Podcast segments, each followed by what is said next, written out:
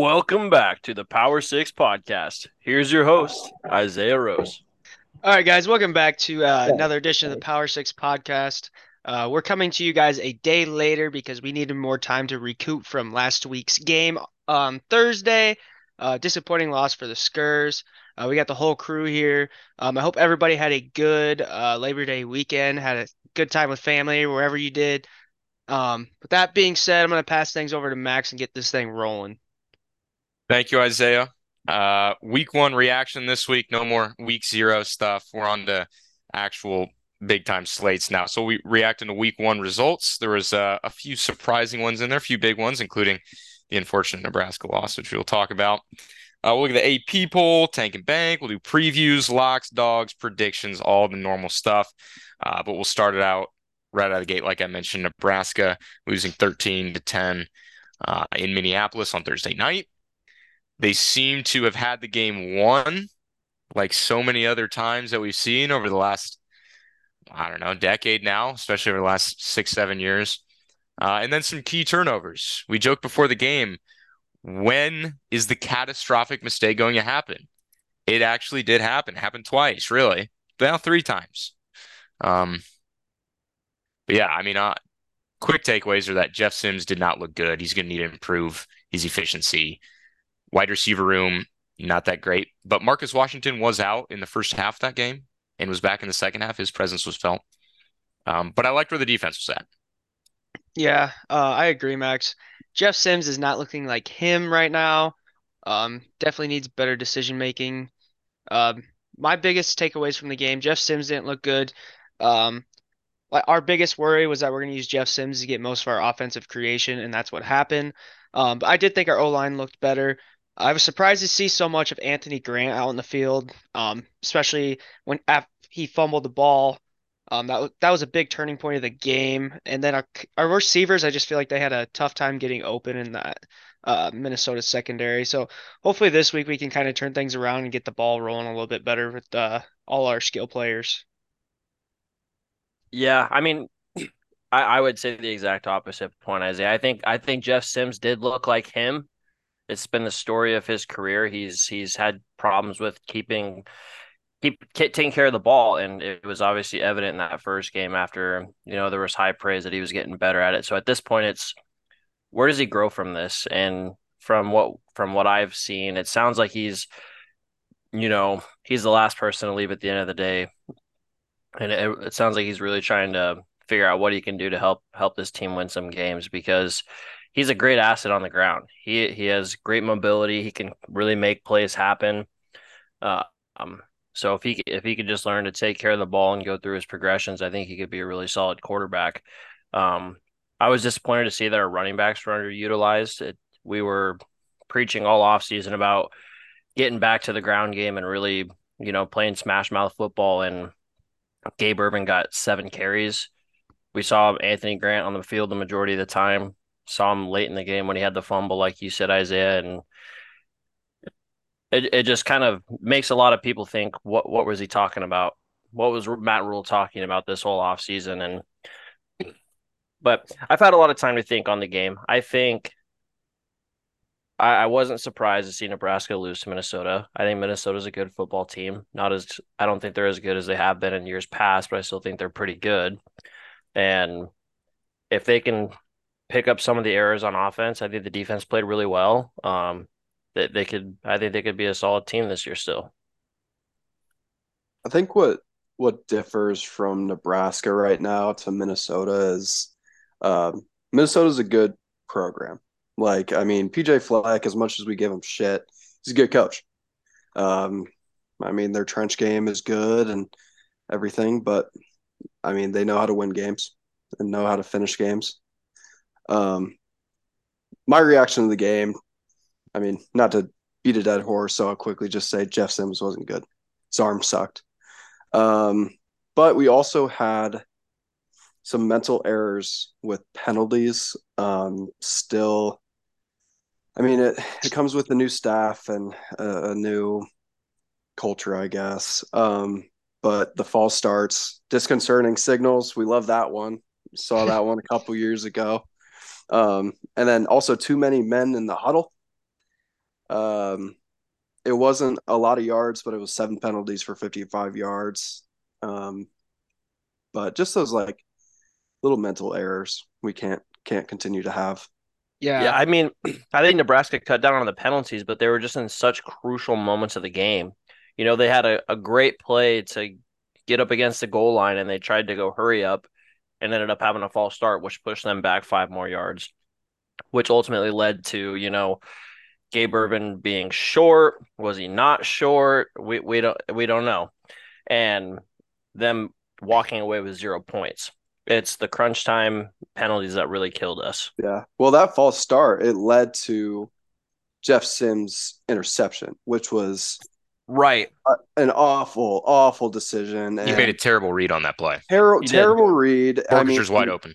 Borcher was wide open, and on top of that, he it was it was a bitch pass. It was a soft, soft lob up that Minnesota could easily just grab. So um, I wasn't impressed with Jeff, and um, he needs to be better, and we need to be cleaner on offense for sure.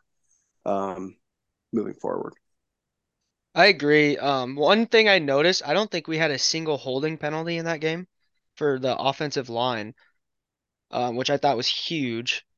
Uh, O line definitely looked better. Those false starts, like we said in crunch time, definitely killed us. You know, there's probably 14 points left out there on the field just because of those two penalties in crunch time. Um, overall, I think the defense uh, played very well.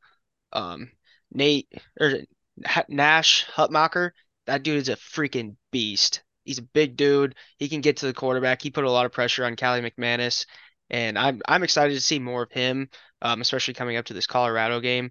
Uh, just see how the defense compares, you know, after playing Minnesota. Yeah, I loved what I saw from the defense. That felt like the first game, maybe of my life, where I don't think we complained about missed tackles once in that entire game. Um, those boys were hitting hard. They were flying around tackling. I remember the the week before that they asked Isaac Gifford in a press conference if that was the most hitting and tackling they've ever done in a fall camp, and he said, "Oh yeah, by far." And I think it showed because they were they were solid tackling. Uh, they were fast. We held Minnesota to 55 rush yards, 2.2 yards a carry. That just doesn't happen to Minnesota. You shouldn't lose that game. We had 181 yards on the ground. You know, if you, I mean, Big Ten West football, rush yards is usually the score of the game. But when we have four turnovers to only one, um, that's what's going to happen. You know, we we have, and we gave up 13 points, but a touchdown and a field goal. 10 of that was uh, when we turned the ball over at midfield. Otherwise, in normal circumstances, our offense gave up three points. Offense or defense gave up three points. Offense should have had a touchdown at the end of the half. Um, yeah, I would have liked them to have also rode Gabe Ervin a little bit more. I want to just see him be the the guy, the number one guy. Um, would have been nice. Special teams also vastly improved. Yeah, I was gonna Right. comment. The special teams looked really good. Um, our kick return coverage, um, I don't think they got past like the 25 the entire game. Um, punting looked really good. Buschini, he's got a freaking leg. And then also our kick return game seems like it's improved leaps and bounds, especially uh, to come out in that second half after, you know, throwing an interception where we almost had a touchdown. To respond that way, that was huge. I think that goes into the mindset that they're they're not going to be fair catching any kick returns this season, is what Matt Rhule says. So I think it kind of gets the guys, you know, into the mindset that we're gonna we're gonna go on on this kick return. It's not just like a play off, and yeah, it really just came down to the little things. You know, Isaac Gifford dropping an easy interception in the end zone that could have sealed the deal. There were multiple different things that happened throughout that game that you could look back on and say, man, if Nebraska just converts one or two more plays, like they they walk away with a win. And I would love to just see them play a complete game. Because other other than a Nebraska blowout, those close games, you you you sit there the whole time thinking, how how are we going to find a way to lose this? Yep, I th I thought that in the entire time. You know, when after the the 12 wait, it was 12 minutes left in the game and we threw three pass plays in a row that and we took off maybe 30 seconds on the clock. I knew at some point I'm like, how what are we going to do to lose this games for ourselves? Like Minnesota's not going to win this game without us giving the ball to them and that's exactly what happened. So, it's just it's the same story, you know, the past couple two or three years that we've seen. Um, I still think this team has potential to not play like that every week. Um, you know, Jeff Sims, if he gets through his progressions, you know, makes some better smart decisions throwing the ball. This is a completely different team. That's a completely different ball game. Yeah, man. I I've been saying it for the last week. It's it looked like the same movie but a different director. So I hope uh hope it changes, and I think it will. Yeah, I think it will as well. We saw we saw the ingredients there for what looked to be a better Nebraska team under Matt Rhule than we've seen over the past five years. Um, so if they can just not shoot themselves in the foot and they just learn how to win a, win a damn game, you know, then that might uh, sort of release the dam of close wins, maybe instead of everything being close losses. Opens so, up the floodgate. Yeah, opens up the floodgate. Uh, but anyway, think we got everything out regarding that game. And what, what's up, Headley? Um, I, would like to do a PSA really quick. Um, I got a text from Jared during the game um, on Thursday, and he bet on Nebraska because we all said Nebraska was going to win. Uh, first of all, Jared, you're a dumbass. We always pick Nebraska to win, no matter what. Um, I think we had people pick Nebraska over Michigan last year. Jared, do not come to us to pick games. That's ridiculous completely ridiculous. Asking us who's going to win a football game is like asking us the Keno numbers. We don't know. Hey, he should have we asked me. thought Colorado was going to win two games this year. everyone I thought that. They, I, think, I think everyone in the country thought that. I'll stand on. I'll stand on the hill. I I thought it was going to go one and eleven. I think it's still a possibility. I mean, it's still in the realm. I mean, TCU is not a good football team. Yeah, and we we'll talk about that later. Too. Yep, we, we yeah. will get into that. Hey, I did listen to Colorado radio today just to hear the pulse of Boulder. They genuinely think they're playing for Natties this year. They think that they have college football playoff in the bag right now. Just put that. They do. So does the rest of the media, and it's actually really laughable. But again, we will get into that. Um, the the Deion Nick Saban comparisons are actually out there if you if you want to look for them, you can find them. That's insane. Um, it's the overreaction to Colorado is insane right now. But yeah. they they sound like us right after Scott Frost got hired at Nebraska. Yeah, we see how like, that turned out. Yeah. yeah. But Deion is dude. I was in the Deion's post game conference and I'm like, how is this guy ever gonna lose? You know, he does get you fired up. Yeah, he does. The guy gets you fired up. It's scary. If we will Deion, get into if Deion that. told Boulder to kill us on Saturday, they will kill us. They're gonna kill us. Like literally kill?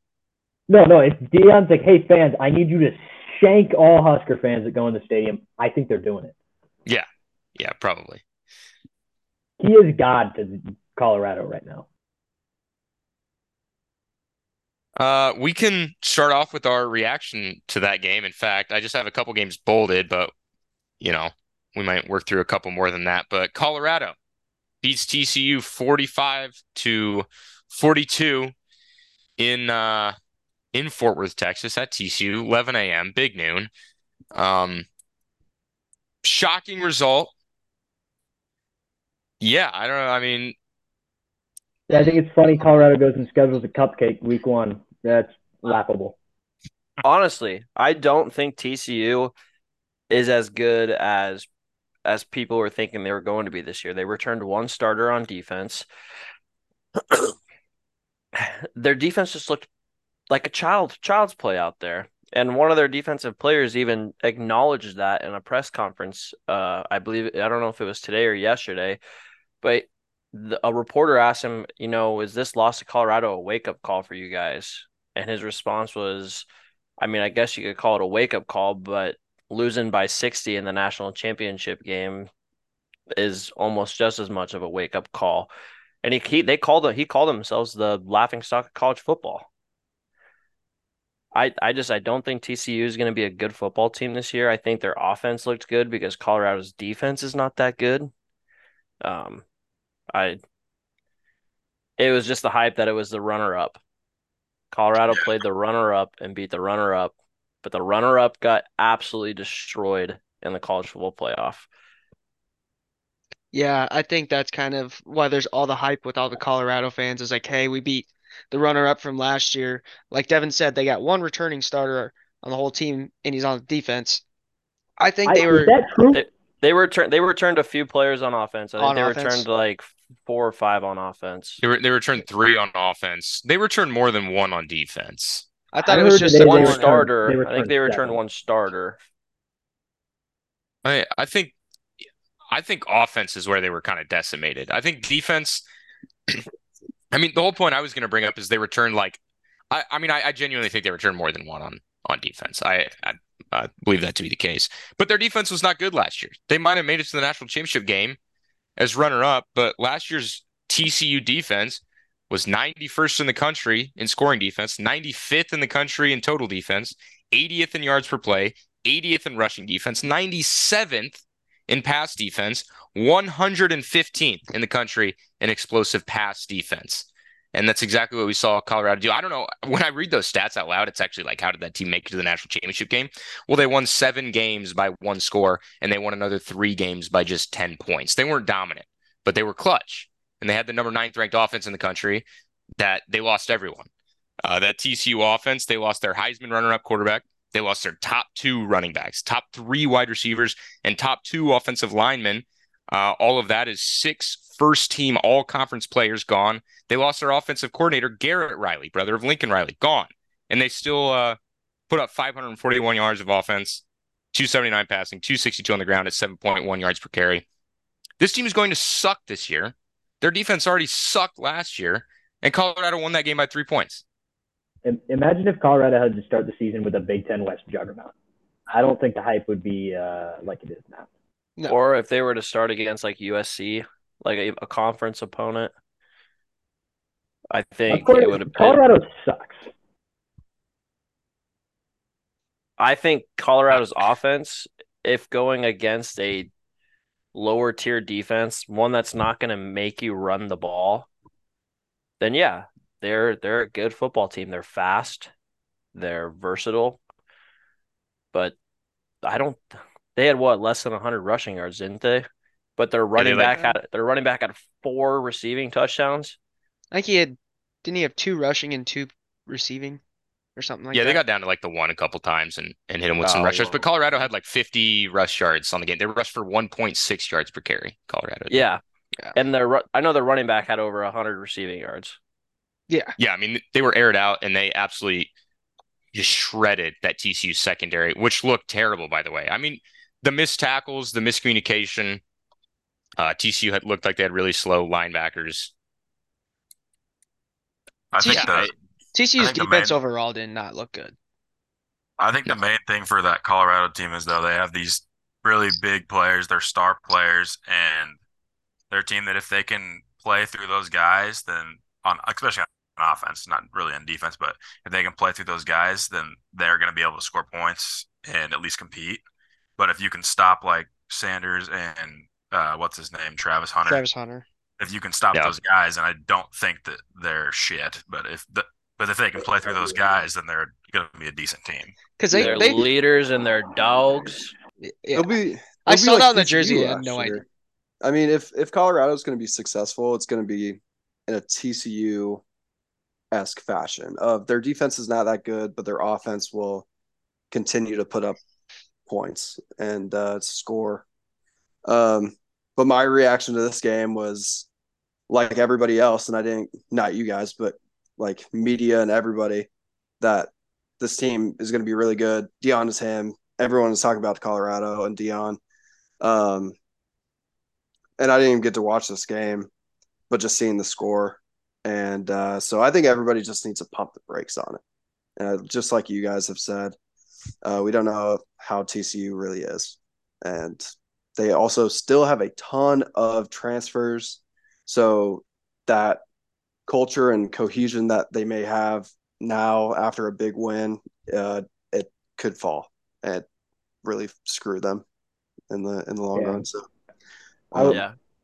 Yeah, I'll preface it by saying Colorado really is shitty and they suck at football, but they also were so disciplined for being a the week one team. They all met at the beginning of the month. They were like, they weren't doing stupid shit like the Huskers do, and that would that's what really pissed me off about the whole game.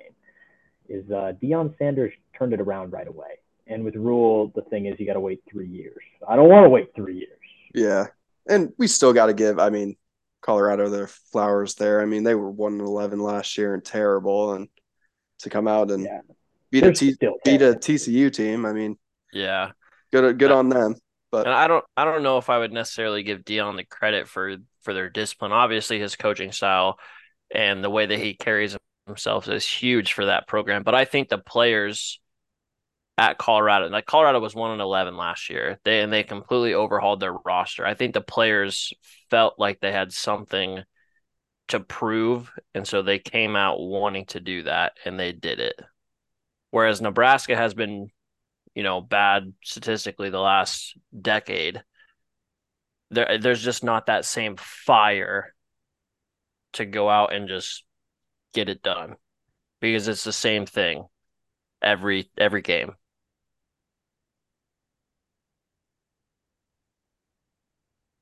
That's a good point, I'm- Devin. I think I'm good on the Colorado talk for now. Yeah, we'll get into uh we'll Let me say one more thing. I, oh yeah. I would just like to say uh, thank you, Colorado, for after that first drive. I saw, I was like, okay, they're all right. Smack a little bet on the, the live money line, and they won me 70 bucks. So thank you, Colorado.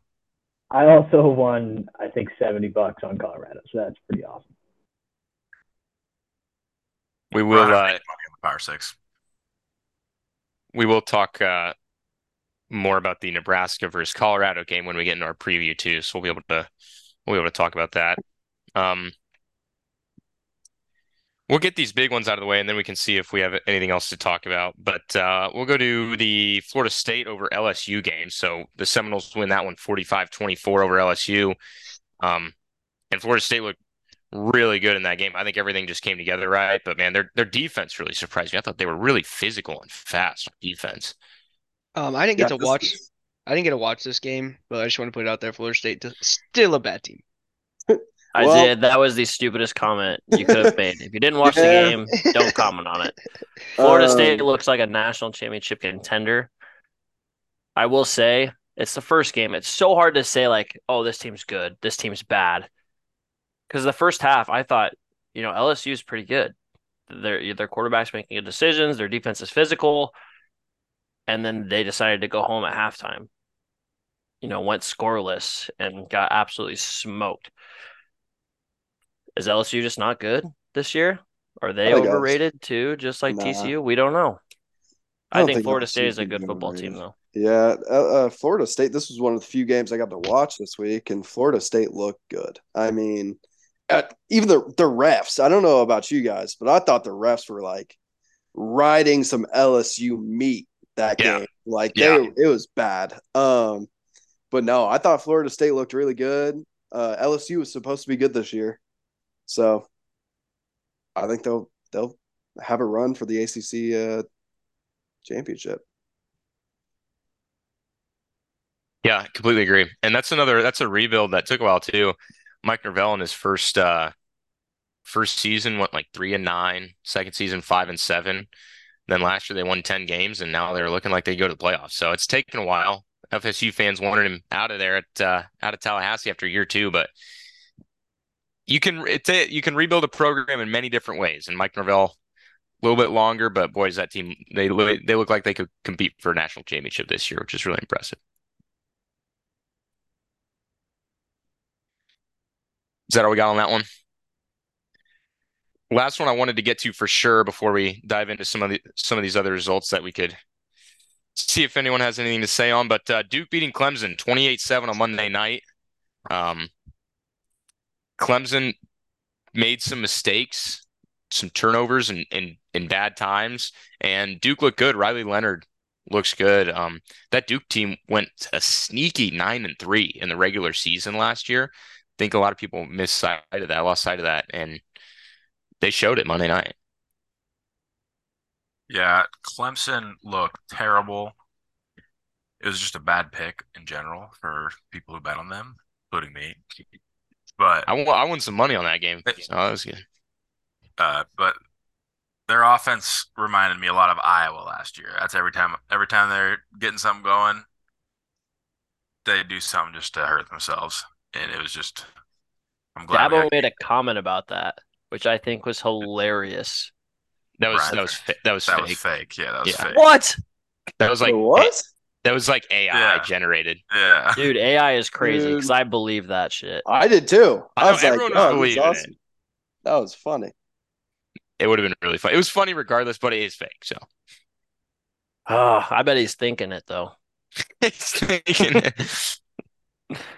Yeah, they just they looked bad. They made they made stupid mistakes that Clemson typically doesn't make. Clemson's defense is usually stout.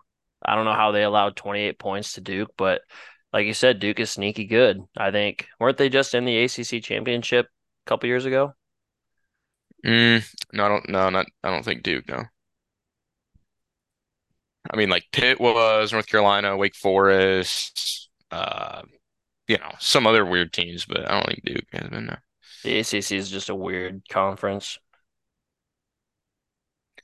Yeah, this is Mike Elko's second year at Duke, and he's turned them around nicely. So they're looking good. Any other any other games you guys want to talk about? I know Illinois barely hang on against Toledo. Wyoming upset Texas Tech. Those were interesting. Um, I just wanna was mention. Go ahead, Go ahead. All right. I was gonna say, uh, OS or Ohio State kind of looks like they're in they're in trouble there. Only you know, they were what was it, 30 point spread, and they didn't quite clear that. In the Indiana, they, I think at halftime it was tied.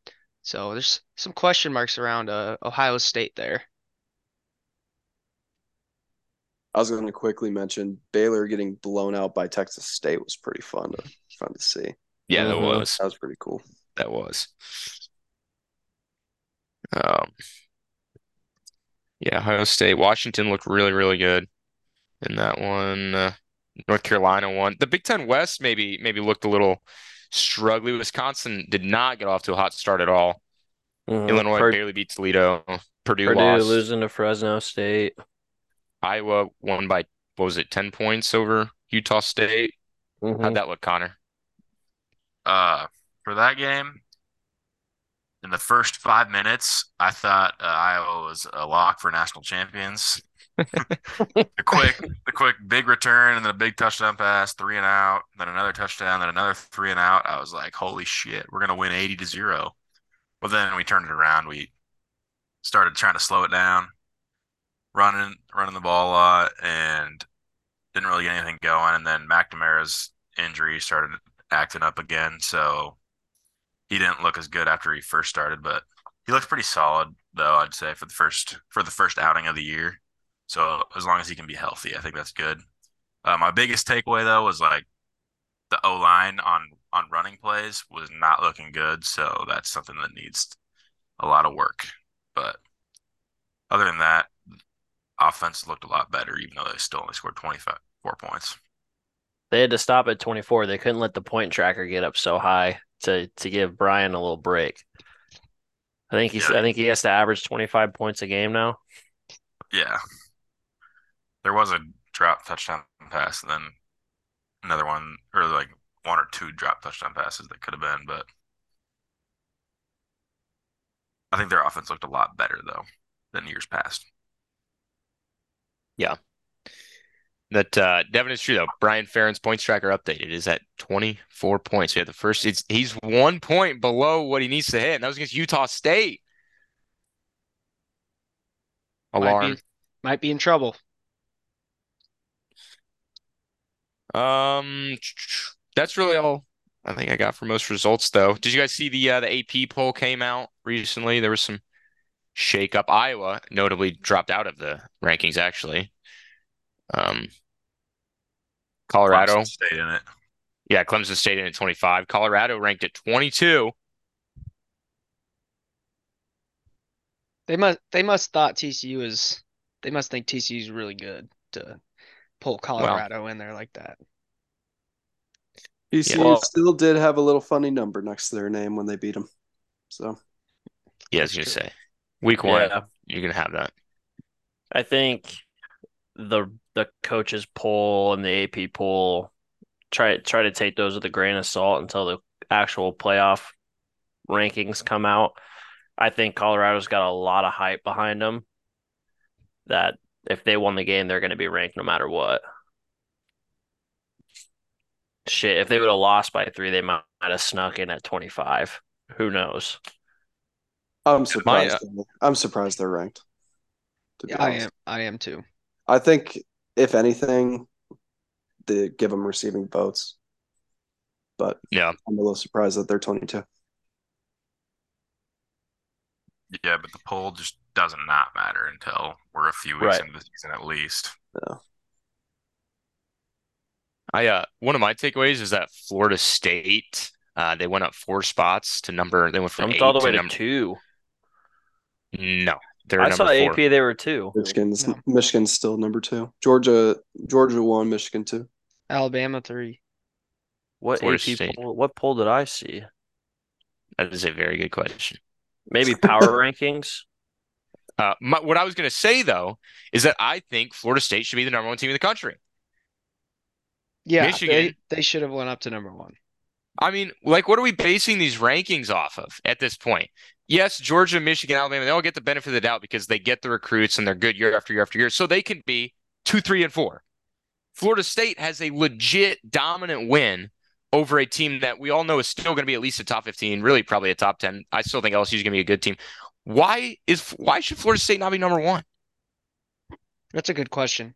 Is it because Georgia beat UT Martin by about the same amount that Florida State beat LSU? Is it because Michigan beat East Carolina 30 to 3 by 27 points, about the same margin that Florida State beat LSU? Again, what are we doing? Like these teams, we just, yeah, you're number one. Georgia, you're number one. You automatically get it no matter what. Why do we play the freaking games at this point? Florida State's number one team in the country. They deserve it. Yeah, like if you Yeah. took an NFL team like that and they started the year ranked off eight and they had a great win like that, they're going number one for the for the power rankings or whatever. Yeah, exactly. So, That's a good point, Max. You know, it's a top 10 matchup and they they beat them pretty easy-handedly. They should definitely take the number one spot. yes. That's my rant of the week. I think they should do away with rankings until the college football playoff ranking comes out in whatever week that they do it. Because this whole you recruited well, you're going to be ranked number one, and you're going to play buttercup schools, but we're not going to move you is stupid. Because there's teams that are t- tested early, like Florida State, you know, Utah, thinking Florida was going to be, you know, good, and we realized that Graham Mertz is still bad. Uh, Clemson getting beat by Duke. I it, like the rankings just doesn't make sense to have them this early on, especially when they're retur- returning or not returning players every year. Yeah, Yeah. Florida State should be the number one team. They have the best win so far. They looked like the best team against the best opponent so far. Um, with that though, let's get into our tank and bank. Week one, tanks and banks. Um, do we say both or do we just start with like one of them? Tank. Like just start just Just start with the tank. Okay. yeah. Uh, I'm keeping it simple with both mine actually, but starting with the tank. Um, I got Clemson Monday night. That was bad. Dabo tank. Yeah, that that's a good tank. Uh, my tank is going to be uh, LSU. They got throttled by Florida State. My tank is Nebraska, just because I still feel the same pain that I did on Friday morning. It hasn't went away. This game really, really hurt me.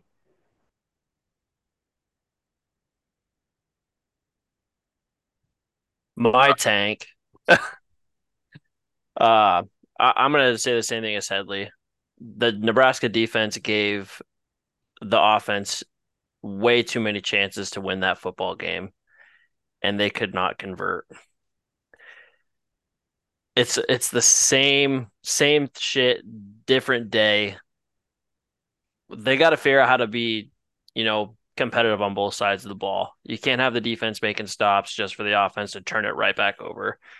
Um, and then honorable mention TCU. laughing stock college football right now. Big big tank. My tank is Clemson. I'm with Max. They got they got reverse covered in prime time. What is that, Clemson? They got destroyed. Good point. Reverse cover. That's embarrassing. I bet on Clemson. Me too. I did too. I parlayed the Duke plus 12 in the under. That was nice. Nice, Max. We're Nice. happy for you, man. I would have loved some input. I But didn't I got- see the, I, I didn't see your guys' text I got until I got 20 minutes Headley I later. got Headley who said we got minus 12 and a half over here for Clemson. Again, Brad, I'm just picking Keno numbers. That's what I'm doing. It was a, it was a lock before the game started. oh man. Uh, my tank is actually um it's Mike Elko screaming at the linebacker for targeting and then the ball staying with or going to Duke. Um this is Mike Elko right now is a Bo Pelini Hothead Award candidate in my mind for his little action there. That's a good So- one. Yeah. Very nice. Uh, honorable mention is obviously Clemson. So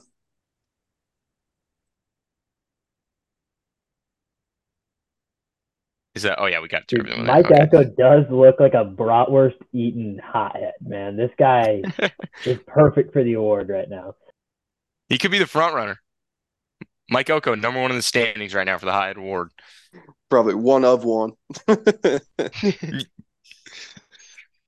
Um, my bank for this week. Again, keeping it simple. I'm not overthinking it. Florida State. That's a bank, man.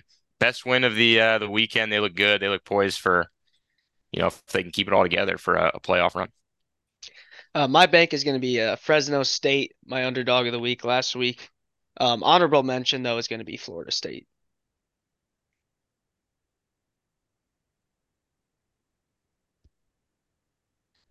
Sorry, Go I had I Or- got a draft going right now. I was just, you know, my bad.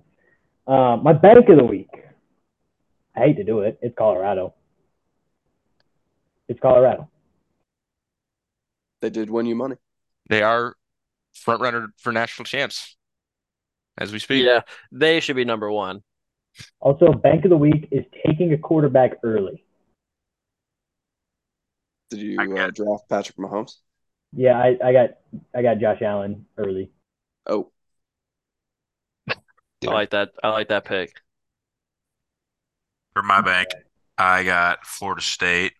They dominated and they got the best win right now in college football. So good bank. Good way to start the season for them. my bank is going to be fading my uh, locks for the year because I looked back at it from last year and I have got the worst record out of everybody. um, so if you want to make easy money, fade me. And I'm also going to be doing more research so I can save my embarrassment. Um, my bank and, and like Headley, I hate to do it, but I'm going to give it to Travis Hunter specifically.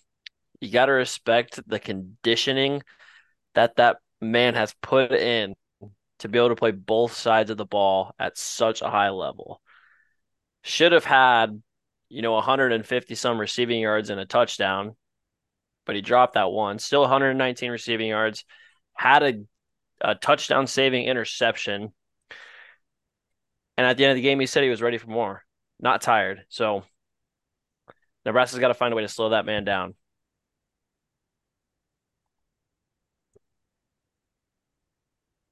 Heather, do you have something to say? No, I was thinking about it and I decided not to. Okay, that's okay. Um, well, with that, Tank and Banks done, reactions done. Let's get into our preview. A Couple to look at because we do have a lot of predictions where I'm sure we'll talk about all these games a little bit as well. Texas, Alabama, number 11 at number three. Um, this one's in Tuscaloosa. Alabama's a touchdown favorite right now. Rematch from last season, which was a phenomenal game. This one's a night game in Tuscaloosa.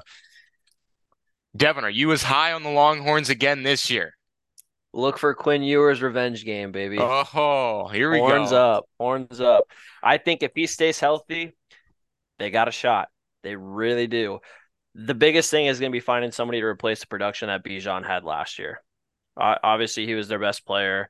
Um, if they could find someone to put up yards in in that respect, I, I think that I think they can do it. I'm hoping Right. for a good one. Correct me if I'm wrong, but didn't Bijan get injured last year during the game? It was Quinn Ewers left in the second second Oh, quarter. that's right, because Kate Hudson? Or It was that- Hudson Hudson Hudson Card. Hudson Card. Yeah. He came in. Yep.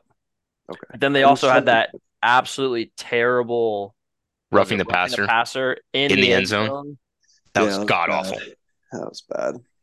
So Yeah, they almost they don't have that the game. golden child that is Bryce Young anymore, but it is Alabama football. It's And gonna be a great game. I, I'm really Yeah. looking forward to it. I was Yeah, telling really good. Max earlier this week that if Texas and Alabama weren't playing, maybe we could sneak in a little college game day in Boulder. But I think Nebraska would have had to win. I, th- I think even if Nebraska won college game day, it was going to Texas, Alabama. well, yeah, Yeah, no. if, if there was if, no Texas there was Alabama, no Texas, Oh, yeah, Alabama yeah. this week. Yes, yes. Um, I would say I- maybe it would maybe go to Iowa, Iowa State. I will say, I think that the Colorado Nebraska game will actually outdo Texas and Alabama in TV viewership this week. What is the Alabama Texas game? 11, 11 o'clock start time. Six. No, Alabama Texas is 6 p.m. 6 p.m. night game. Oh, So I'm gonna be watching it. Yeah. Oh, yeah. You're damn right. We're gonna be watching it. be fun. Be watching it in Boulder. Yeah. It will be five o'clock there then. hmm Five o'clock start time. Um, but yeah, I guess that's a decent segue into the Nebraska Colorado preview. Is that I, I think Nebraska Colorado game is going to be the most watched college football game of the season so far. I think it's going to outdo LSU, FSU. I think it's going to outdo Alabama, Texas. I think it would be top five most watched college football games of the entire year, um, which is freaking incredible. Uh, it's also incredible because this game has the most bets on it of all football games this week, college and NFL. It's outdoing NFL games in terms of betting. That never happens. And there was someone from a bet online I saw on Twitter. They said they wouldn't be surprised if it becomes the most bet on regular season college football game of all time. Um, People really like that spread. I don't know why because it's it more? changed. It's at three and a half right now, I believe, isn't it? on FanDuel, a couple hours ago, it was two and a half. This morning I checked and it was three. Uh, at like five o'clock, I, I saw it was two and a half. It's Yeah, two two and and a it's it's back down to two and a half Colorado. But it's crazy to think that Nebraska opened as like what a seven and a half point favorite. Ten. Well, in the off season, yeah. So my thing with this too is the media and everybody is saying go bet Colorado spread, and I did too. Fade the Um, public. Fade the public. But you want to know what? It hasn't moved, and it hasn't moved that much. And we know from We're seeing reverse line movement.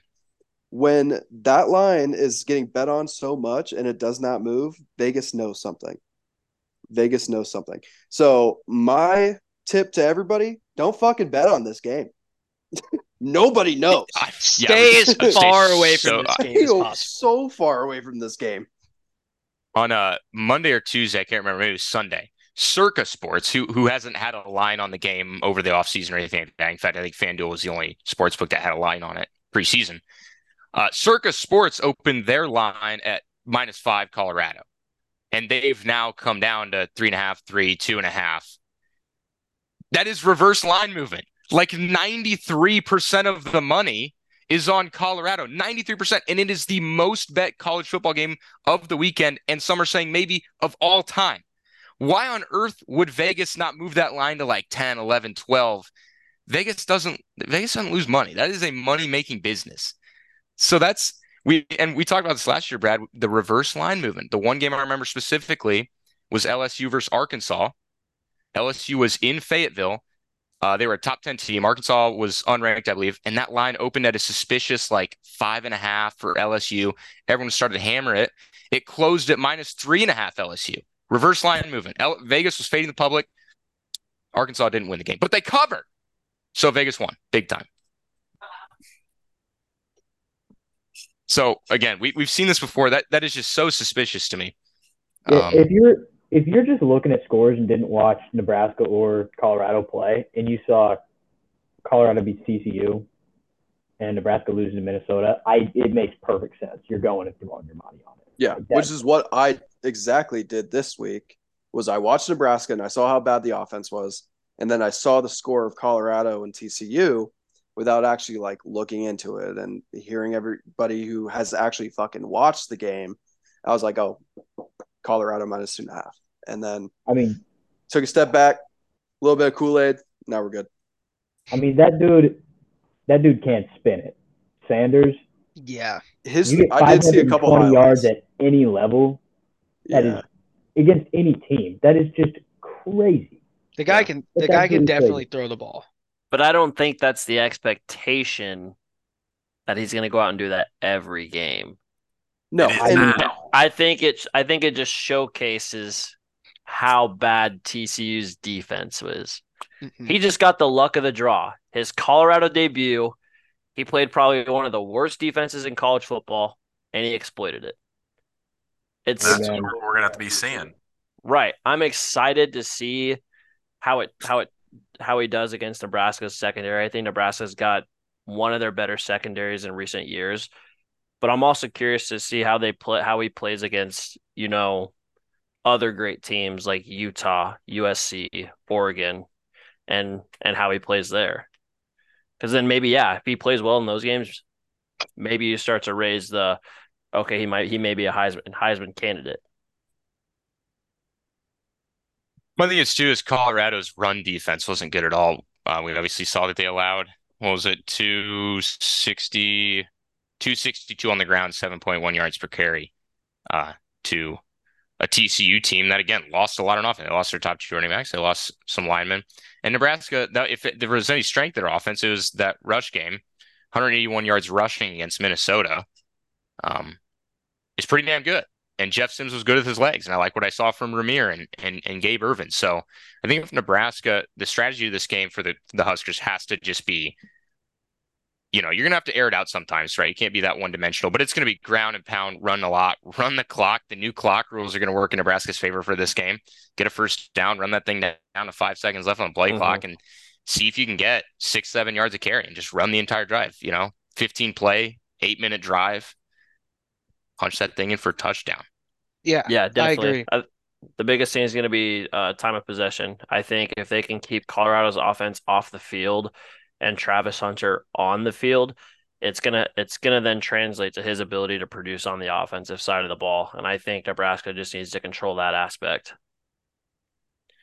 Colorado's offense is explosive. They need to keep it off of the field. we have to protect the fucking ball too. Yes. We can't yes. have we can't have bad fumbles in terrible yep. terrible positions. No bad interceptions. Jeff Sims can't just be staring down one guy.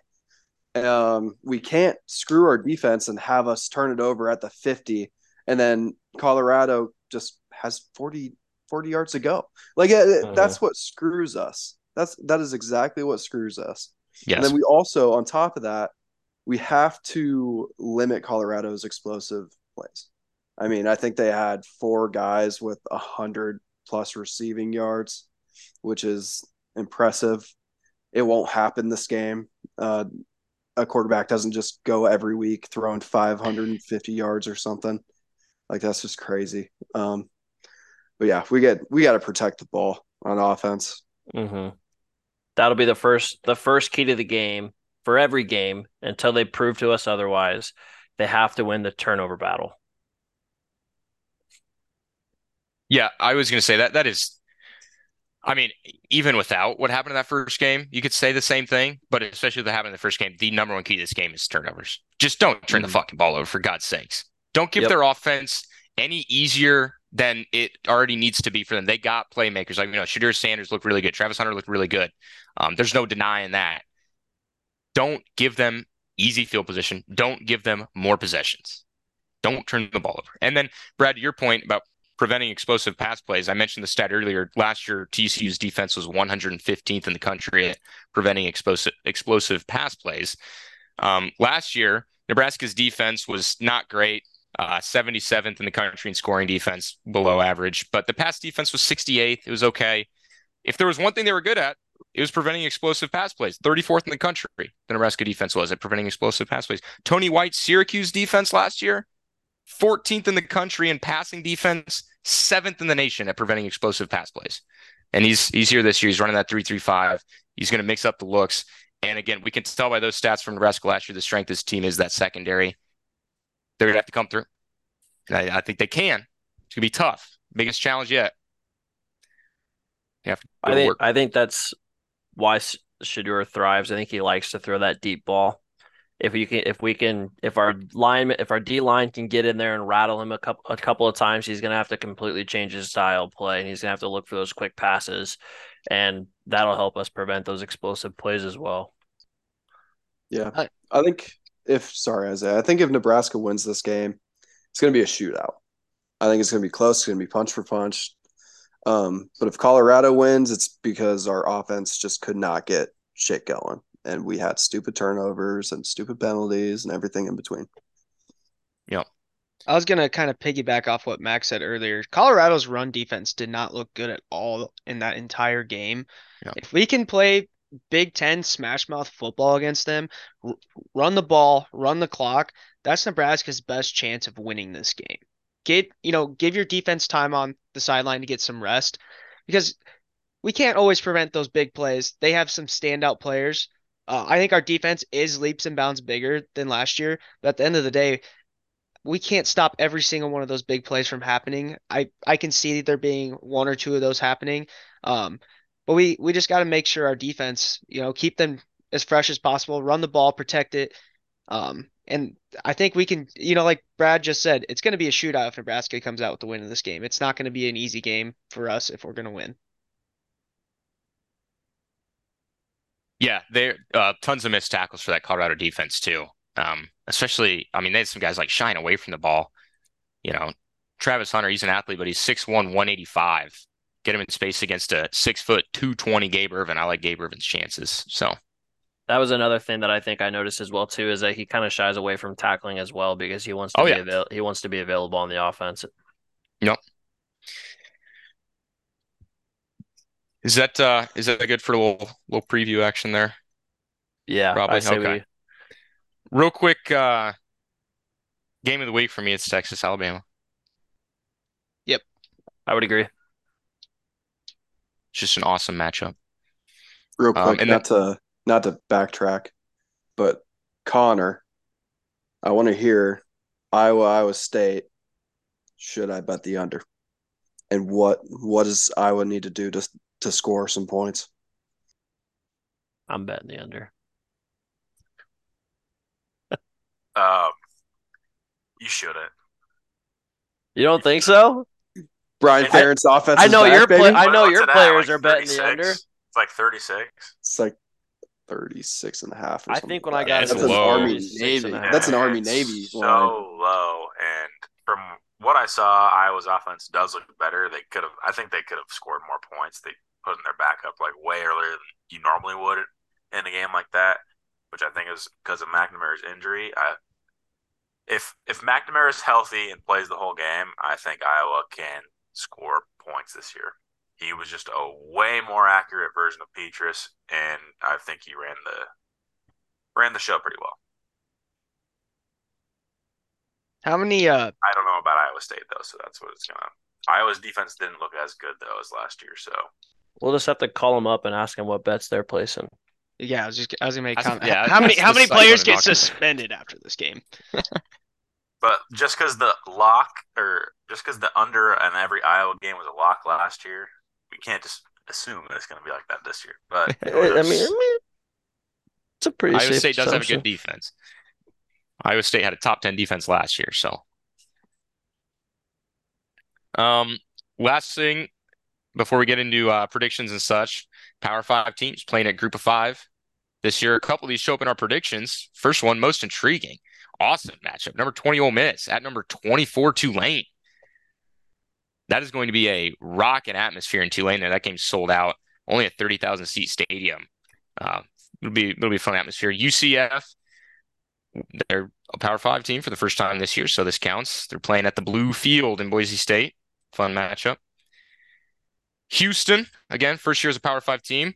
They're playing at Rice. Rice University is located in Houston, though, so I imagine that will be a home field advantage for Houston. Yes. Well, And then you Luke s- McCaffrey. Oh, true, true. And then finally, UCLA playing at San Diego State. Good West Coast matchup. But with that, we'll get into our locks, our dogs, our predictions. Our special guest for this week is here. It is Redmond Reed. What's going on, Redmond? What's going on? A long time no see for a lot of you guys. So, um, it's been Thank a God. bit. Thanks for La- la- coming. Yeah, last time I've been on here, I got I was told that uh wasn't really cussing allowed. Um, so, so, so I will calm it down a little bit. You know, All for right, the kids No, at it's home. fine. Go You ahead. say whatever the Oh, fuck you oh, want. Yeah. fuck, you know, fuck them kids, brother. Easy enough, easy enough.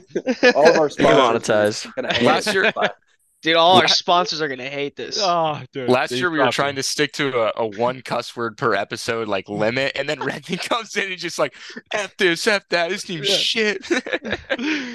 Yeah, we were trying to do one F bomb each an episode, and then Redmond just ran away with all of ours. Yeah, PG thirteen, no longer. Rated R. No longer. Yeah. Hey, did your TV hat say TV mature. Redmond? No, it's oh yeah, yeah, yeah. I wear my I wear a hat with my own name on. I thought you were doing a cartoon character thing. Wearing a Redmond hat on Redmond. yeah, yeah, pretty goofy fucking character. So All right. Well, we have a big slate this week, 15 games. And of course, we have our locks and dogs. Um, Brad, you want to give a quick update on sort of maybe how things went last week and uh, where Yeah. we're at? Yeah, I absolutely can. So I will start with the score prediction record from last week alone right now. So Max went eight and five. Isaiah, I got to give you your flowers. Great week. I, I got to do job, it. Yeah, I mean, Good job. you did Yeah. Best great. week probably of your life. I I Well ran done. away last week. You did great. So Isaiah went eleven and two, and then Headley. Um, oh, brother. we're fine. We're fine. Bounce back. What did I week. do? So Headley went four. Yeah, how's it feel? It? How, How's it how did I feel? Four nine. Headley went four and nine. Oh, plenty of time oh, plenty of time. We got so much season. Lucas went six and seven. So Redmond, that's your uh yeah, Gappa. Yeah, fuck out of here. Six and seven. Yeah, oh, easy winning record, easily. Connor, Connor went nine and four. I went seven and six, and then Devin went eight and five. Uh locks, Max hit his lock of over 57 and a half Washington Boise State. Let's go. Connor hit his lock of over 51 and a half Bama Tennessee State. And then Devin hit his lock of TCU Colorado over 63. Not gonna lie, that was pretty good. It's the Uh, Big Twelve. I didn't Well- think Colorado was even gonna score as much as they did, obviously. I f- so I figured that TCU was going to put up most of that by themselves. Oh, fair. They almost kind of did too. So They almost kind of did. Um, and then uh, we only had one underdog hit, which was Fresno State plus four. So with our new underdog rules, uh, Isaiah is in the lead with four points. Isaiah is on the board. Let's go, baby. Um, through the season right now, Max is, the last three weeks. Uh, Max is thirteen and seven. Isaiah is fifteen and five, so he's leading. Uh, Headley is nine and eleven. Never forget. Connor fourteen and six. Uh, I'm eleven and nine, and then Devin is ten and ten. At 500, baby. Big bounce Our, back. our locks and stuff. I we've only had just the last week, so it's um the one for Max, Connor, and Devin, and then the one underdog for Isaiah. And then Lucas missed both his lock and underdog of Purdue minus four. They obviously lost, and then Northwestern plus six and a half was bold, to say the least. yeah. Um, but shout out Gappa for for joining last week, and now uh, Redmond. Yeah, luck I to won't. I, brother. I won't do a shit at six and seven. Trust me. and we- this we- is both the lock and we- underdog. Yeah, Yeah. we want you to hit your lock and dog too. Oh well, easy enough. I mean, Yeah, what else? You, what else you want? What else ridiculous. Redmond, All right. Did you see the order I sent on the chat? Yeah, yep. I got it all written down. I'm, I'm set to All go. right. Hey, this isn't right. his first rodeo, Brad. He No, knows. he's Yeah, been here on, come on. Come on, twice. first rodeo. This is What- this hey, is what- third. what- what- Champ Well, week, now he's- champ week participant. Champ week Now participant. this is our this is our third time with Redmond. Yeah, Hey, yeah. man. I'm pretty good at this. You know, I'm, I'm pretty good. So, He's, he's the most viewed guest now. Dumb Mahomes. All right, dumb home. Hey, Dumb watch Mahomes. out. watch out. Okay, let's get into it here. Like we normally do, let's start off with our lock this week. Um, my lock, if you want to win some money this week, you're going to bet the Temple Rutgers under 45 and a half points. They're not going to score that many points. Rutgers has a good defense. Uh, Temple had a really good defense last year and a bottom like 100 something ranked offense. I'm honestly kind of surprised this number is 45 and a half. It, uh, I think it opened at 48. You might not even be able to get it at 45 and a half. It's dropping quick. Bet it. My lock of the week is uh Utah minus seven over Baylor. Baylor's bad football team. They got ran out of uh, the stadium last week. Um, Utah looked really good against Florida. So if you want to win some money, you better hit Utah at minus seven. If you want to win some money, do the opposite of what I'm about to say. You don't want to bet Iowa minus four. I like it. That's a lock. That's a lock. I love the I, jinx. res- I respect sure. it. I respect it. Sure.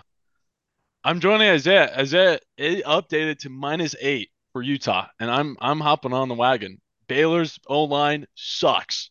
Can't protect shit. Uh, Utah will just kill them offensively. Utah minus eight easily, easily, Even if Cam Rising's not playing, easily. easily. All right. I got Oregon minus six and a half. It's a lock. They put up 81 points last week. 81. They can score the ball. Who did they play last week? Portland. Was it? Was But Jesus. they did put up Bo Nix- 81 points. That's He's insane. gonna be he's gonna The be a School of Mines. this year. So Wait, who do they play this week?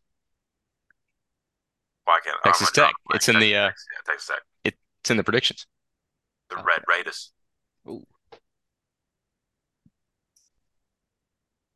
Okay. Um, hold on. I just gotta look at something. Okay, cool.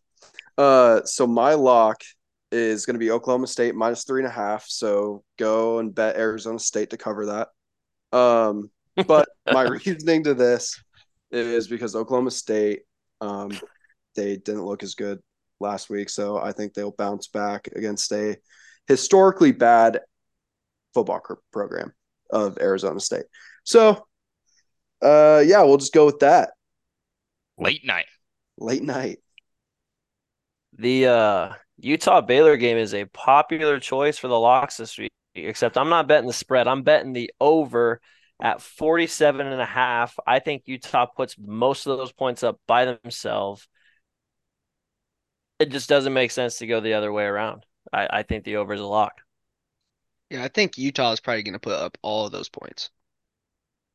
Especially is Cam Rising playing? Do we know status? I don't think they need Cam Rising for I, this I- game. I don't think he's quite back yet this week, but I think he's still day to day. I'm still Sense. comfortable with that lock. Did- go go bet it. Didn't they play the third string quarterback last week too? Because the second second string guy. I think he was no, I think he was more so like a wildcat type option. Gotcha. Because I know he got in the game. Yeah, he he he went he came in and ran a couple read options. Okay. All right. Good locks. Can't wait to see all those turn out. Now for the dog this week. Um, my dog, I'm going with uh, another roughly touchdown spread here. Cal plus six and a half late night game. They're at home facing Auburn. Um, Cal is a lot. They looked a lot better in week one. They were favored by like seven over North Texas. They won that game like 50 something to 20 something. Um, and Hugh Freeze, I think, is going to have a longer turnaround at Auburn than just in this second week. So I think Cal's got a chance. Um, you're talking to the dog champion now. Um, if you want, if you want, Jesus. the, Jesus, Jesus Hey. fucking Christ. if you want to lock for the dog, take Washington State this week plus six and a half over Wisconsin. Wisconsin's not looking like a, a typical Wisconsin team. Um, so yeah, Washington State plus six and a half. My dog of the week, I've got a suspicion that I'm not the only one with it. Looking at you, Devin. I got Texas. seven point dog. Yeah. Okay, my uh dog of the week. I'm going with Delora Del Mahomes plus nine and a half against Mississippi State, Arizona plus nine and a half. Del Mahomes, unbelievable. They beat I don't know who last week, 38 to three. UCLA. Yeah, easily, easily. I, I witnessed God on the field, the second coming of Christ. He's never let you down. Oh yeah, and this guy's a dog. You're plus nine and a half. Easily, we're gonna cover that and maybe win. Well, they got to win. Well, is that are we, are we doing Oh spreads? yeah, Redmond. So yeah, Uh, hey. Delor, Del, Del Mahomes for the win. Then I'm Yeah, sticking yeah. with it. I, the dog I'm has backing to up. win for it to count now. Yeah. triple, So yeah, triple down. I'm tripling down on Del Mahomes. Yeah. so last year you could cover, but this year is whatever the point spread is. That's how many points you get if your underdog wins. ah, okay. You see Hey, how you're I, be in you, the see, league. you, you see how I'm not budging? Yeah. Hey, okay. I know. I'm gonna go bet them right now. Dude. Go, Laura. Delor, Del Mahomes. All right, for my dog, I got Tulane, the Green Wave, beating Ole Miss minus seven. Mark it, mark it up. It's gonna happen. It's Ole Miss year. At home in front of thirty thousand, they're gonna be rocking. It will be be. honest, uh, when I was looking at my my dog, I forgot who they were playing, and now I know why I picked them. Illinois plus three and a half against Kansas. Book it. Easy choice. Book it. I'm hopping on Connor's back here. I got Tulane plus seven. Ole Miss bad football team. Isaiah doesn't know what he's talking about. Let's go Green Wave. Very nice. I like the dogs are really fun this year. We got a good variety in there, anywhere from three and a half to nine and a half. Gonna be fun to watch those. Uh, but with that, we'll get into our picks. We're picking these straight up, not against the spread, just straight up picks. We start with a Friday night game. This is gonna be a really fun non-conference matchup. Friday night, we'll watching it uh, in Boulder, uh, Illinois at Kansas. I'm gonna take Kansas because I think Illinois is surprisingly worse than I thought they'd be this year, especially on defense. They gave up 28 to Toledo, so give me Kansas. Uh, I'd, I'd like to give a special shout out to uh, Bret Bielema for the uh, Sweat Award this year. Um, he was, was up sweat. there. He was up there with uh, Mel Tucker this week. But I am also going to go Jayhawks here. They looked pretty good against uh, Missouri State. Kansas is uh, one out of seven right now for my future um, this year. I got them at six and a half. I got them winning this week, getting uh, me another step closer to my 100 schmeckles. Okay. Uh, Headley, sh- whatever fucking Headley just said. Yeah, I'm taking Kansas too. I'll take the shekels, whatever the fuck you're just saying. Um, I'm taking Kansas as well. Yeah, give me the Schmeckles, the Kansas Jayhawks. I, I'm also on that wave. Uh, my underdog. Give me the Fighting Illini. I'm backing Brad. I'm going the Fighting Illini. Hey, I want to. What's the over under for Redmond F bombs this episode? I A think it little was- too late for that. I think it was set at like uh 15 and a half. Well, hey, jeez, I hit the over on that. Uh, A hundred percent. Yeah. That was a lock. Lock of the week. Next game, we got a 10th ranked Notre Dame team traveling to NC State. Um, really intriguing matchup. And I'm not going to overthink it. I think Sam Hartman is that guy. Give me the Fighting Irish. Yeah, give me Sam Him Artman and the Irish. The Irish looked good last week. I'm taking them this week. Taking Irish as well. Irish. Connor, could we get a little jig from you? Can we get a little jig from you, bro? do it, do it for me. Do it for me. This is my pick. Look, me, Corso. Yes, sir. Yes, sir. Hey! Let's go Shout out Dame, Power, baby. Power Six. Shout out Power Six. Let's go. Unanimous Fighting Irish. Let's go, baby. Love the jinx. Love the Power Six curse. They lost. Power they six lost. curse. GG. We might get another Power Six curse because it seems like the boys are liking Utah. Um, 12th ranked Utah traveling at Baylor. Bears just had an embarrassing loss, so I'm going to take the Utes. Utah look good. The Bears haven't been good since uh, Matt Rhule was there, so we got the Utes here. I got Utes. Utes.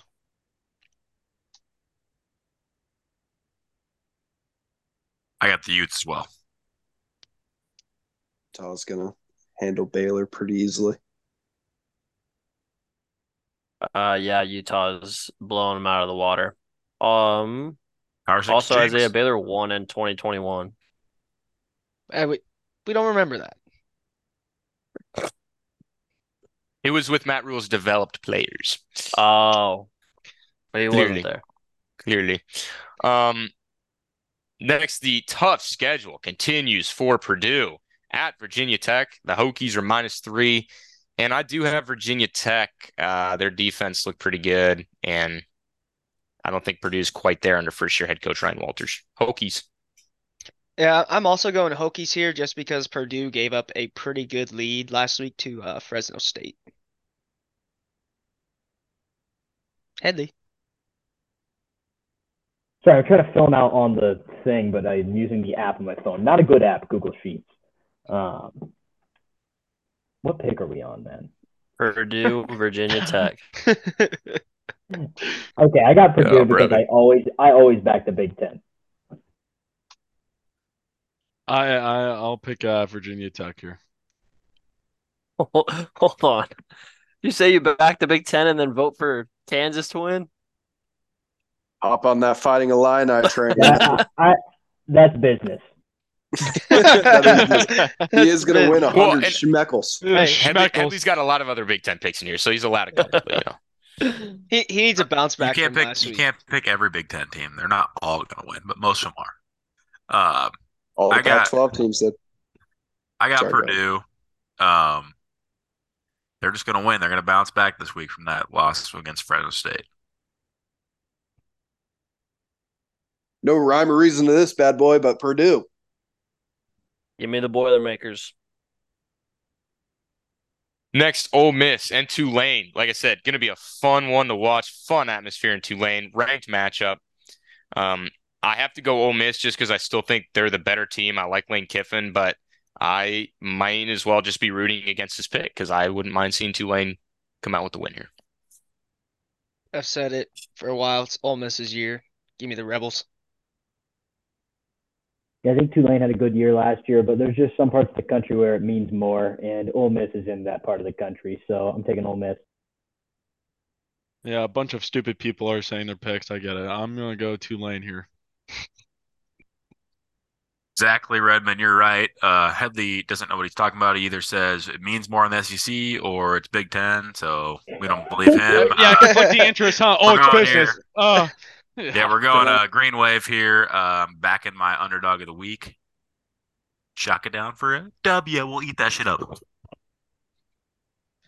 Yeah, uh, I like Ole Miss here, um, but I would bet Tulane plus seven. I think it will be close, and it's going to be a really good game. I'm also backing my underdog. I got Tulane, the Green Wave. It's not Ole Miss year. This ain't nothing different. They're still the same Ole Miss.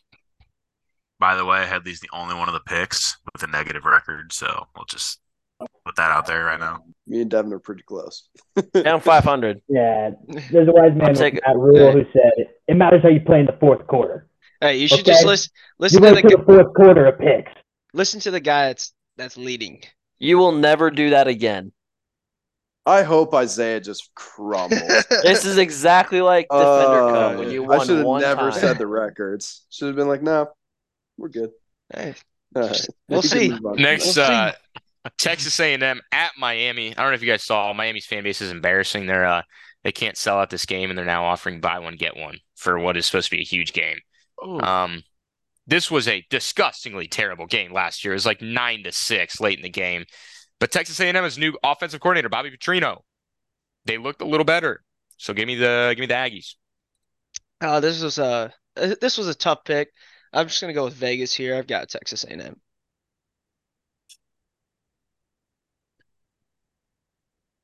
I got uh, Texas A&M as well because yeah, never mind. Uh, never mind. I got the Aggies. Yeah, I got the Aggies. I don't know shit about Miami, so Aggies. Headley, uh, could you tell me what it what it means for our boys on south? There are parts of the country where the game of pigskin just means more, Brad. That's right. No, that's right. Um, yeah. No, let give me give me Texas A&M. Aggie up, baby. It's By the way- hurricane season in Miami, baby. Let's go Canes. Only no, one that was not a taking Miami. jab at the hurricane going on down there. Yeah, people. Hurricane Come on, people are losing their homes. Oh, It would it wouldn't be my first jab. oh, okay, all right, all right. Sure, sure. we don't need to talk about it. We might get canceled. Uh, I think we already are. Next, our spread pick. Biggest biggest spread of the weekend. Ball State at number one Georgia. Bulldogs favored by 42 points. Uh, normally I'd be worried that that is far too many points to cover, but I'm just going to say yes because I said yes the last two weeks and it hasn't worked. If I switch this week, it'll suddenly uh, Georgia will suddenly cover that. So I just have to stick with it and say Georgia is going to absolutely pummel Ball State. I think 42 points is way too many points for uh, the Bulldogs to win by, so I'm going to say no here. I think Ball State comes in and plays a very sound game. They only lose by 41. Yeah, I agree with that. If it's 40 and a half, Georgia covers easily. But I'm taking Ball State covering.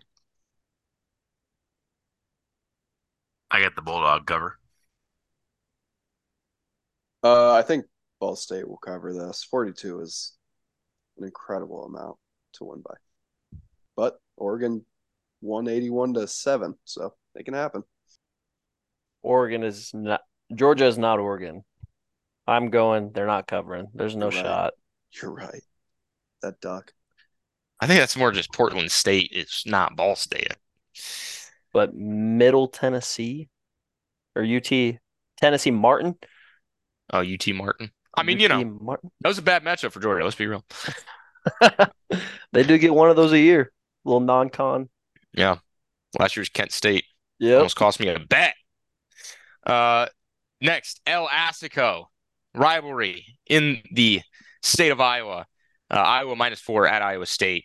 And I just got to take Iowa. I don't have confidence in either of these teams playing good football, except good defense, maybe, but Iowa wins. Um, I'm I'm going Iowa State here. I, I want a rematch of last year, and uh, I want Iowa to go back to back, or Iowa State to go back to back. So with Iowa, they are one out of nine for the wins I need to get my dollars. So I think I get another one this week, and it's also my lock. Iowa wins easily. I'll have to agree with Headley. I think Iowa will dominate easily. That minus four is pretty nice. You love agreeing with me. Think for yourself. Hey, shut up, clown. I don't want to hear it. We're the Schmeckles. Give me the Hawks. We're the Schmecks. Yeah, I'm going to Iowa. Iowa. Connor, you got a score prediction on that game? I didn't until now. Yeah, we have, we need one. I'll just I'll make it up right now. Uh, Iowa, thirty-one to seventeen. 31. The average of the Brian Ferentz point tracker is going to be upped a little. A lot About of- to skyrocket. a Cade's going to be healthy. He's going to be slinging it. Slime. Next, uh, 13 ranked Oregon, favored by six and a half at Texas Tech. I believe that's, I think that's a night game. Uh, it's gonna be a really good atmosphere down in Lubbock, even after their upset. But uh, Bo Nix is really good. Oregon wins. Yeah, Oregon win here. Give me the quack. I'm also taking the quack. I am not taking the quack. Give me Texas Tech. It's the lock of the week. Oregon's winning by fifteen. Give me the Ducks, the quack. Yeah. You don't put up 81 points one week and then lose the next. Give me Oregon. Until you just Uh, said that, Brad. But yeah, yep. I was using the same same reasoning. Put your house on Oregon. Dude, real quick, I feel bad for that duck. He had to do so many push-ups. That Oh, chiseled. brother. We all know it was Goku under that mask. Actually, I heard it was Jared. Jared's Jay not an Schmidt? Oregon Duck. Troy, anymore. he hates the Ducks. He hates Yeah, them. he's not a duck anymore. Really? He's a skir, Yeah. baby. He's a Scar. He's a Husker fan. All right, we love to see it. He's a real Gold fan. He doesn't. He does. Go he doesn't Clyde, have a do you lot of about that? homer picks. I love it. I love it. I love it. Uh, do we get all? Is everyone in for that one? Yep. Okay. Next, UCF traveling to the blue field in Boise State. This is one of those classic ones where I could just say it's a coin flip, to be honest. But I'm gonna pick Central Florida. Yeah, I'm going Vegas here. They know something, and I don't. Give me Central Florida. I also got Central Florida. UCF. Boise with my underdog of the week last week didn't did not pay off. They got dominated. But we're we're going back. Give me Boise on the blue field. We back, baby. Give me Boise State. Give me Usif. I want the the Golden Knights. Now Wisconsin, uh, favored by six and a half, traveling at Washington State. Uh, fun little out of conference game here. Should be a good atmosphere in Pullman. Their dying days of being in the Power Five. Uh, they're going to cherish it and they're going to win and they're going to storm the field. Go Wazoo. Max, I like the pick. Uh, it's my underdog of the week, but I'm gonna have to go Wisconsin here. Yeah, I noticed that that you did you did an underdog. Are you just head hedging your bets? Yeah, I'm hedging my bets. He Thought does you wanted it to be every the week. underdog. Thought you wanted to be the underdog champ. Yeah, Dude, you're such a coward. That's such a coward move. That's a coward. Honestly, it is a it's coward move. It really is. Make it a fraud. Oh my Make god. fraud. This is the same guy that's like Dude. Ole Miss is winning the SEC championship, but they're not beating out Georgia or Alabama for the college football playoff. No Hey, respect hedging. for the sport, man. No Hedging. respect for the Is that grounds of removing him from the podcast? I think might so. have to Redmond? be. Redmond, you've been here three times. You're in. Hey, bye bye. See Hey, you who- guys there. who's Yeah, I'll see leading? Hey, all I want to say, who's Bye leading bye. the picks and the Bye bye. points? Come on. Not after this week. Guess we'll find out. One's got to go. I got Wisconsin. Wisco. Give me, Yeah, Wis- give me Sorry. Wazoo. Wisconsin's not losing to Wis- Wazoo two years in a row. Give me Wisconsin. Give me those badge, Wisconsin. the Give me badge. those Wisconsin cheese curds, baby. Let's go. I got the badge. Next, we got Auburn. Late night. This is a 9:30 Central game. Started getting a late night action, which is always very fun. Auburn playing at Cal. I have Cal as my underdog, so you know what that means. I'm fucking hedging. Give me Auburn to win. I either win a pick or I win my underdog. I, you guys are crazy. Wow. Hey, Max you guys all saying gave so shit to me. Come on. Max was I know so everyone, everyone's quiet. talking during about the Isaiah. I'm other- like, bro, Super I'm doing this disgraceful. exact same thing. Yeah. That is ridiculous. Grow a pair and just No fucking. respect for the game. I guess we Hey, got to Cal. get Lucas. Both our Oh. powers, power one and two, are gone now. That's Hey, But good I'm luck. pretty sure it's didn't we all hedge at some point last year? Didn't we all do this? probably. I'm like, I love this play. This is Yeah. smart play. So stupid. One, one of them's got to give. You know, No respect for the game, man. All right. No It's gonna end in a tie. I'm giving. I'm picking the team with an identity crisis. Are they the War Eagle or are they the Tigers? I'm going Auburn. I got War Eagle. Go Tigers. Give me Auburn. No, actually, I just thought of something. I'm switching my bet. I am over two and betting on Tigers this year. I'm gonna take uh, whoever's not Auburn. Cal. I'm gonna take Cal. That's that a means good Auburn's pick. winning. Go to the bank. Dude, I lost Auburn. money tragically on Clemson and LSU. I, I'm not doing this Tiger game anymore. Yeah, that was in the same week too. I got Tiger. Well, it's it's been one week. Oh, there's week zero. Johnny Tiger. Yeah, Auburn. I also got Auburn. Another late night game coming at you. Oklahoma State traveling to the desert. Uh, Cowboys favored by three and a half. That's a closer spread than I thought it'd be. I know Oklahoma State's not supposed to be that great this year, but Utah or uh, Utah State, Arizona State just won by three points to uh, an FCS school. So give me Oklahoma State. Mike Gundy. Yep. Uh, give me Okie State and the Cowboys.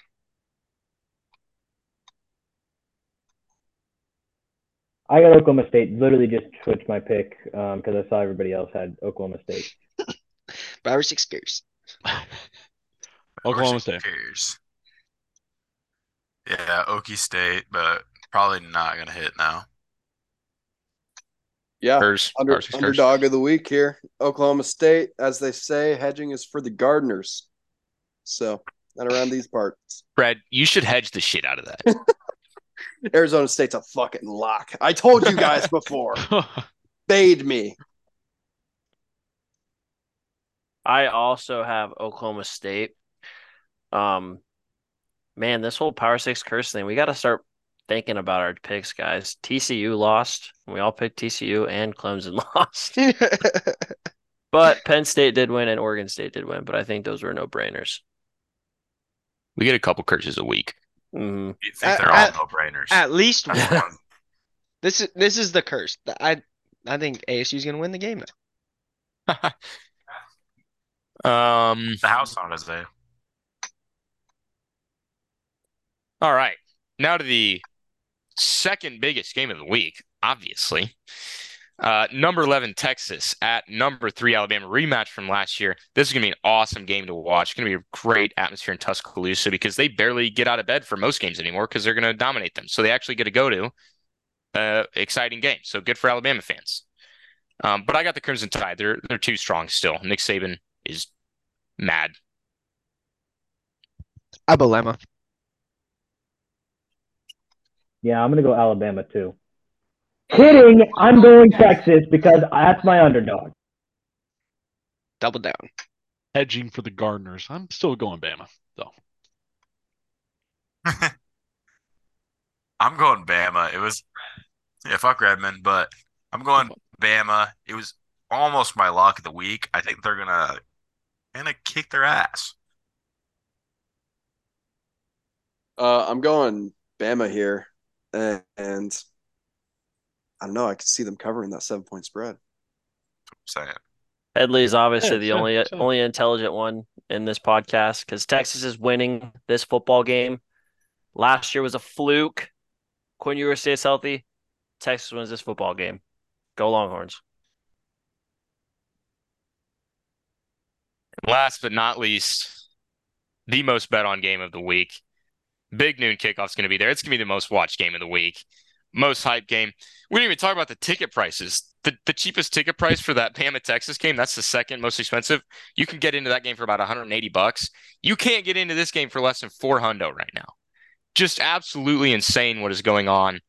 Going to be a raucous, raucous atmosphere. Uh yeah. Can't believe can't believe what's going on here. But uh, Nebraska at number 22, Colorado. Buffalo's favored by three. But the Skurs get it done. That defense comes through against Deion Fraud. Uh, Huskers win 27 23. Going to we're going to Boulder this week, and uh I'm sticking with my pick here. This is business. I'm picking Colorado 42 to 21. I think we're gonna get smoked. That is insane. Yeah, yeah, I'm I'm genuinely kind of stressing about this game. Um, it's going to be a hostile environment. Um, I'm I'm not sure if I'm more scared of us winning or us losing, but I got the Huskers winning 30 to 29. It's going to be a fun one. It is going to be a fun game. I have not been this excited for a game, and I I can't even remember. Massive game. Since last week, I was I was pretty excited for last week. I am more way more excited for this game. Watching Colorado last week, I was so confident in Colorado last week. I put 200 bucks on them to win at seven in the morning last week against TCU. In my heart- in my mind, Colorado absolutely kills us by at least 20, 28, I would say. But in some fashion, Nebraska always covers though. So I will take Nebraska covering that three and a half, 20 to 17, somehow, some way. Exciting game, but Colorado still wins. I got Deion 28-20. Uh, I'm gonna go Nebraska, 31 to 28. Uh, everybody's riding us off. We ain't riding back. We coming. I think Colorado was absolutely terrified going into the game against TCU that they pulled out everything in their playbook. They emptied it. They showed us how good this Colorado team could be and what their plan is. Nebraska knows how to stop it. Nebraska's got the right tools and the right personnel, the right players to stop it. I think it's going to be a ground and pound game. It's going to be a fast game. Nebraska wins 28 to 24.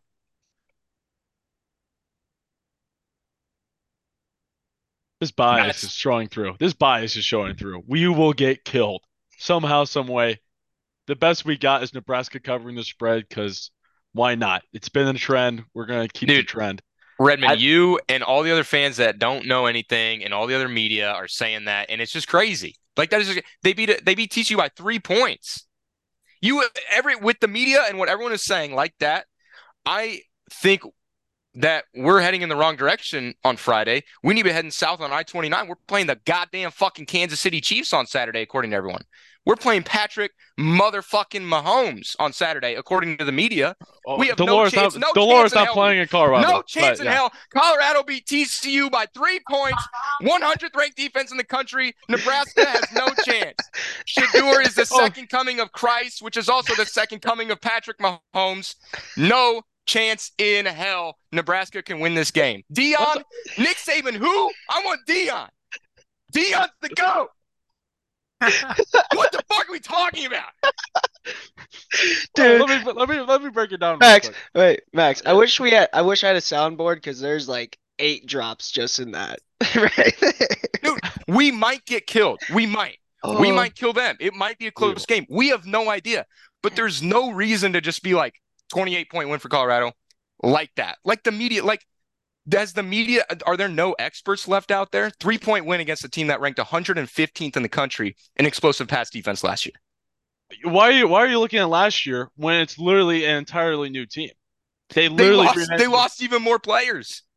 they they they revamped with 30 new players. You cannot look at last year and think that is the same roster any any which way. You have It's not for Colorado. You have Travis Hunter, who might be the second coming of Christ on both the offensive and defensive end, at corner and wide receiver. That has to be athletic freak. And I think did. he's stoppable. Right. Okay, fine. Stoppable. But then you have Sid the Sloth at Nebraska QB, who has a who can just Jeff Sims, who throws three picks against Minnesota. Yeah. This guy can see literally 270 degrees. Yeah. Sid the Sloth will be throwing more picks the Colorado defense. Yeah, easily. Dude, that Colorado defense is bad though. Here's here's the way I look They at couldn't it. tackle. They couldn't cover against the Let- TCU offense that returned no one from their their top ten ranked offense from last year. Mhm. The way I look at it, say Nebraska go, goes and wins this football game. The headline for the rest of the weekend is not going to be talking about how good Ne- this Nebraska program is. It's going to talk about did we overlook how bad Colorado actually is? Did we give I them agree too that. much after beating TCU? Did we Yeah. give TCU too much? They're not even going to be talking about Nebraska. Yeah, they'll be like Nebraska played a great game. They beat a they beat they beat Colorado, yada yada yada. But then it's going to go straight back to did we give them too much? And then Week one the overreactions are real Boulder thing. will explode. Like we might have to party in Lafayette. Last season, Florida, as we know, beat a top 10 Utah team in the swamp week one. Florida jumped to number 12 in the rankings. They went six and six on the year after that week one win. Oh, week one overreactions happen. I agree with you on all that. It's just uh, my worry is Deion is he's just different. He seems so different, and his post is his speeches just make me want to run through a wall. You're falling for it. I Deion's think, I think always But been we a hear great though. We hear. speaker. I think I think D, Deion is an asshole. In his post game press conference to reporters, he called out Ed Werder and said, "I saw what you wrote. You're not a believer." And then asked him if he's a believer. He didn't answer. And then Deion said, "Next question." Didn't answer his question. Ed Werder has never written a sports article in his life. He's not a writer. And he said that after fact. He's like, "I have no idea what Deion was talking about," and he just called him out for nothing. Ed Mhm. Werder doesn't even cover college football. And he was in the press conference room. Deion's a um, dick. He also has nothing to do with the success of that offense. Their offensive coordinator is the former head coach at Kent State. They got a head coach at Kent State who is doing very well to come over and coordinate that Colorado offense. And he's doing well. Deion loves Deion. Yeah. Just an ass. and he loves his son and his second son, Travis Hunter. That that's all he'll talk about, and he'll say His that third he, son on defense, but yeah. Dude, it's just he I said can't in imagine he said beyond this post game that to Travis Hunter was like his second son. He did say that. This is my other son. He didn't even mention his actual other son. Yeah, he did it. Damn. Hey, he's on defense. He's he's struggling. He's struggling. Yeah, Yeah. all all we can all agree. Fuck the tiny baby buffs. Go big red. go big red. Let's get going. Let's get her going. for this game. Biggest stage Nebraska's going to be on for a game, and maybe our entire lifetime, actually. Really, In a couple So- weeks, Probably our entire once they win. Yeah. Once they win three in a row and they get game day to come to Lincoln, then that'll be the biggest game again. But So are are you guys concerned about concerned at all about the hostility in the stadium? Is is that is that crossed your guys' mind? I won't be at the stadium. Good luck. Well, you're still. I'll be in the sea of red in the parking lot. Yeah, Yeah. I'll be in the sea of red. Yeah. Yeah. Not like they're not out assholes outside the stadium. We'll be 12 minutes away in a Husker tailgate. Yeah. We'll be we'll be protected. We'll be fine. You guys might be screwed. Uh, to answer I'll be your okay. question, Headley, yes. Yeah. You It's- guys might need to I'm- bring right gear. I'm interested to see one how much red is truly there, and two how much of assholes Buffalo fans are actually. Like, Everybody I've talked to, I've not had one positive review I haven't either. Boulder. no, I haven't. either. Um, Well, No. de- so I'm just expecting to get heckled like I've never been heckled before in my life. yeah. What it's going to be is I I'm not like worried. Like we're not going to get jumped, but we are I- going. I would not write that off. Devin's Well, been unless, there. man. un- unless It- you it- say unless you say something really stupid, but otherwise there's gonna be Which a lot of Husker fans Boulder. there. Hey, We're not gonna be with you were driving your Isaiah, so car, that's If you were if you were driving your car and had Nebraska colors, I would not be surprised if you see a little on the side of it. You know, a little keying action on the side of the car. Yeah, they're know. bad. I think we are we're Ubering to the we're Right. we're yeah we're so Ubering. We're going Ubers. Yeah. We're going to hear a lot of fuck you, fuck Nebraska, go back to Nebraska. You guys suck. We're going to see the middle finger over under 50 times. Um, I saw that all when I went to Michigan State, and it was all students. The adults at Michigan State were actually very nice. When Ryan and I got out of our cars, we had a nice lady in the, her tailgate immediately immediately offers food. And then we get near the stadium, and the students were absolute assholes. And I feel like it's going to be the same thing in Colorado. They're going to be assholes. I I was at the game in 2019, and I can say that uh, be prepared to be spit on. People getting in your face. I had I broken up a fight because some kid was drunk and getting in the face of an of an older guy after the game, You and that was when spit on? Nebraska was up 17 to nothing at halftime. So you can imagine how bad Wait, they were you letting got us here. spit on. Yeah. Colorado Walk fans are that. not pleasant. You Walk never, you never, you on. never said that before. I'm calling cap. No, honestly, dude, they were they're horrible fans. Yeah, Dude, we know that. We know through they're getting horrible. horrible How'd that go down? What'd you say? Well, What'd you it, it's just a whole group of people. So you're walking around, you're like, what the fuck is that going behind me? It, it just felt like you were getting rained So it could have been jizz. You don't know. It could have been jizz. All right. Wait, Emotion- where did this happen? Where did this happen? Forward and Where did end this this happen? episode. Yeah. I think it's gonna be a really good time, though. I'm super excited. Yes, Yeah. it will. You couldn't imagine a bigger atmosphere for college football, and we're gonna be there. Um, the entire country is gonna be watching, so we'll see. And we might get embarrassed, uh, but we also might win. I don't know. Like that's my thing. Is I just we have no idea. And there's people out, there's people out there that are acting like they know. They don't know. Nobody knows. So anyway, And I will though. say I, I will say my prediction is for Colorado, but I do have a shirt. I don't know how you can see it, but there's a, a piece of corn sticking up this buffalo's ass. and I will be wearing uh God Colorado damn game. right, brother. Fucking go. It God does, say, damn it does say the corn is coming, so I will be repping. Oh, let's go. Yeah. This guy can wear it too because he's a big dude. Yeah, he's a big dude. Yeah, no. Redmond can I do wouldn't it. wear that. Redmond can do it. No, no. no, if I wore that, I'd be scared for my life. Yeah, I'm just be that's wearing why, red. That's why I'm at the tailgate. That's why I'm at Husker tailgating. Thank Yeah. God. Everybody's gonna doesn't, love he that doesn't want to find any fans. He doesn't Yeah. want to find any Boulder fans. He's like, yeah, all right, I'm good. To answer No, your, we're your driving, question I'm, too, I'm driving uh, straight back. fans, I don't think it's going to be the the 75% contingent in the stadium that we saw in 2019, but I think it'll be 40 to 50% Husker fans in the stadium. So we will be very well represented. like we usually are. Well, I think we, we should go ahead and end the episode there. Uh, I want to give a huge shout out to uh, Redmond coming back to this show, uh, second year in a row. Um, again, his third time on the show. Um, you're you're pretty much uh power seven if you ask me at this point. Pretty much. Yeah, put just make it official. How about that? So Hey, we change might- name. We might have to if you go 15 and 0 this week. Okay, all right. Let's, So- let's put that on a sticker or something. So Well, once again, thanks Redmond for joining us. Um, exciting week of college football ahead of us. A lot of a lot of games to keep your eye on. Um, to all of you fans traveling to uh, watch your teams this week, uh, stay safe. All right. As always, go Big Red, and we're signing off. Go Hawks.